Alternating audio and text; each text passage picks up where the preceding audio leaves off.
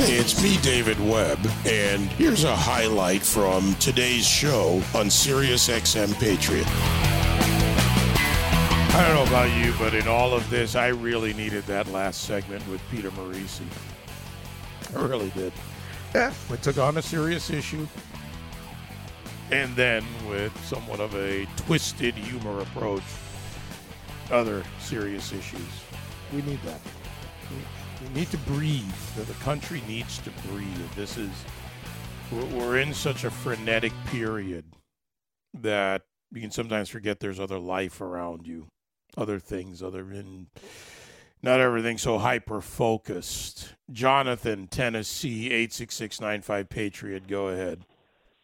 Hey, David. Uh, I just wanted to impeachment.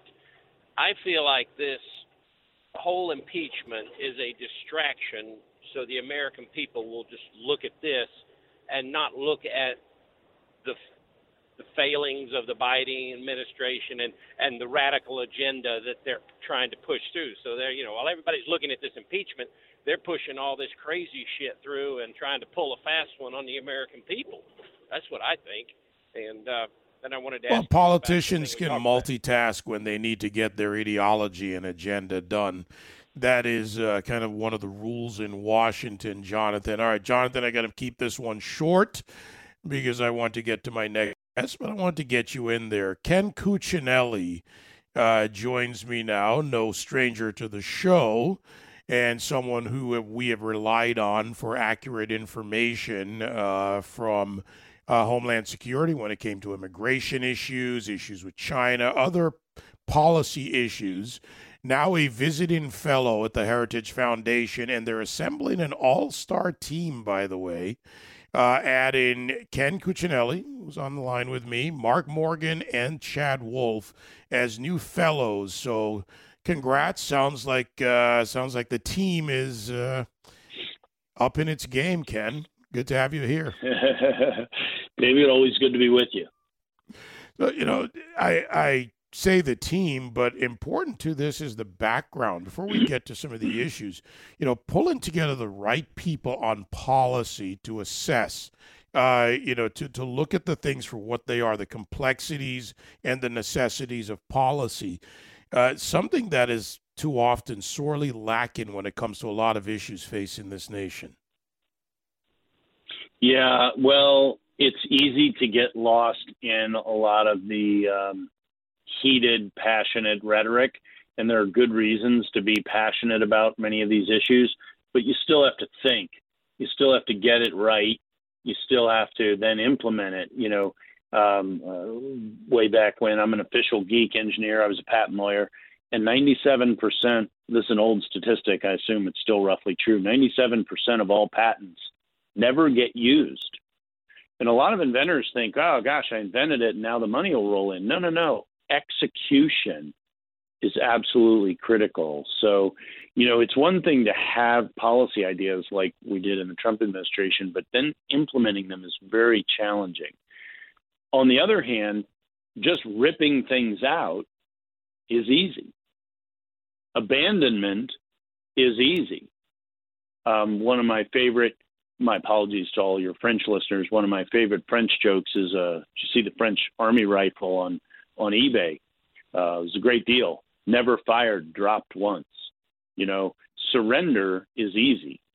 Abandonment is easy, and that's what the Biden administration is doing with respect to national security at the border and on immigration. So it's uh, it's very uh, very sad to see. It's very destructive to America, and um, most especially to poor Americans um, who have the hardest time competing to raise their wages.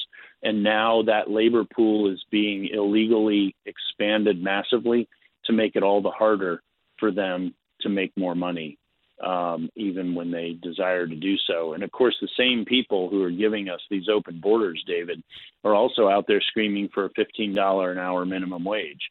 It's completely illogical. You want to get to a $15 an hour minimum wage, then enforce immigration law and let poor people bid up their own value to uh, businesses in a tighter labor market. That's good for poor people, American poor people. instead of being the welfare provider to the world, which is what the Biden program uh, does for us. Yeah, and, and, as you and I have talked about before, you know, it's combination of factors all too often. Uh, we look at what's going on right now out of the Biden administration, taking what you just said. Uh, we look at an oversupply of labor, more illegal aliens competing with lower wage workers in this country as the open border policies continue. Uh, the number I got yesterday from your colleague uh, Laura was about 80,000 in January uh, coming across the southern yeah. border, but others, the ones that are here, and all the costs and resources that go with that, including now the change in policy to end deportation. So this is a multi-pronged approach to increasing the problem. There, I can't think of another way to put it. Yeah, no, this is all very intentional. Um, now, of course, they're going to have to deal with the problem arriving. And um, unfortunately, uh, I'll just tell you now, there's only one way they can deal with it, and that's letting everybody go. Um, this is going to be catch and release en masse with a pandemic going on. So with with the pandemic, and you know, you you were recently there. Uh, we saw some adjustments uh, from a security perspective, but also a health security perspective. In immigration, it's something we don't often talk about, and most people, I think, don't pay attention to it. But even with legal or illegal immigration, there is a health component when you consider who should be coming into this country. Yeah, well, no question, and. Um it, you'd think we'd be more sensitive now than ever. And we literally have a president who has given us what I'll call the most insensitive, and by insensitive, I mean unconcerned about America, insensitive policies in the history of the United States. Uh, I mean, it's just extraordinary. It is foolhardy um, and very dangerous um, and, and destructive. Like I said, the first people hurt and the people hurt the worst are American poor people, and uh, that's uh, that's a very sad place to be, and especially barely a year removed. The end of 2019, we hit the lowest poverty level in recorded history, 10.4 percent. That did not happen by accident. That happened because of deregulation, because of tax cuts, and because of the enforcement of the rule of law that allowed poor people to improve their lot. Um, and you don't have to have liked Donald Trump. Plenty of people didn't, but his policies helped American poor people more than any other president. A lot of people have a hard time accepting that. But if you can divorce yourself from the Trump derangement syndrome long enough to ask the question, how did we get to 10.4% uh, poverty rate? I mean, you don't stumble into an accomplishment like that uh, that's a correct set of policies taking hold and having a positive impact on poor people in this country. And um, and the immigration practices of enforcing the law was part of it. And President Biden has cast that aside, throwing American poor people under the bus. You know, when you think about the overall poverty rate, which has been around 14 to 15 percent since the war on poverty began in the Great Society, you know, that's just a remarkable turnaround. And you're right, it takes time and combined policies, combined efforts uh, to get there, such as we saw out of HUD with the opportunity zones, uh, the Envision Center approaches, bringing people out of poverty, changing the AMI. I know we're getting a little into the weeds here, but that's what you do as a visiting fellow at Heritage yeah. now is get into the weeds. Let's talk about the legal weeds because with all these executive orders by the by uh, now President Biden, uh, we saw Texas fight back initially. Uh, they got a 14 day temporary restraining order. That, I think, is about due for court this week uh, for the next round. But how, how do, you know, whether it's uh, the Congress or other uh, states or states for that matter fight back effectively from a legal perspective against these executive orders? Well, I mean, one way is uh, people like Ken Paxton, the uh, all star attorney general of Texas. Um, they bring suit because it hurts their states um, and violates the law. Um, uh, the that hundred day pause, so so called pause on deportations, the statutes, the laws say ICE's job is deporting people, so uh, obviously illegal aliens. But um, uh, Ken Paxton sued. He got a stay of that, um, a stay of a stay, a stay yeah. of that order, if you will, and um, that was recently extended um, by a judge in Texas. But that, but the problem with that is if you're in ICE and you're leading ICE, um, the agency that does deportations, you know, you got to live with this president. So a court may say you have to deport people, but you're kind of caught between, you know, your your boss and the court.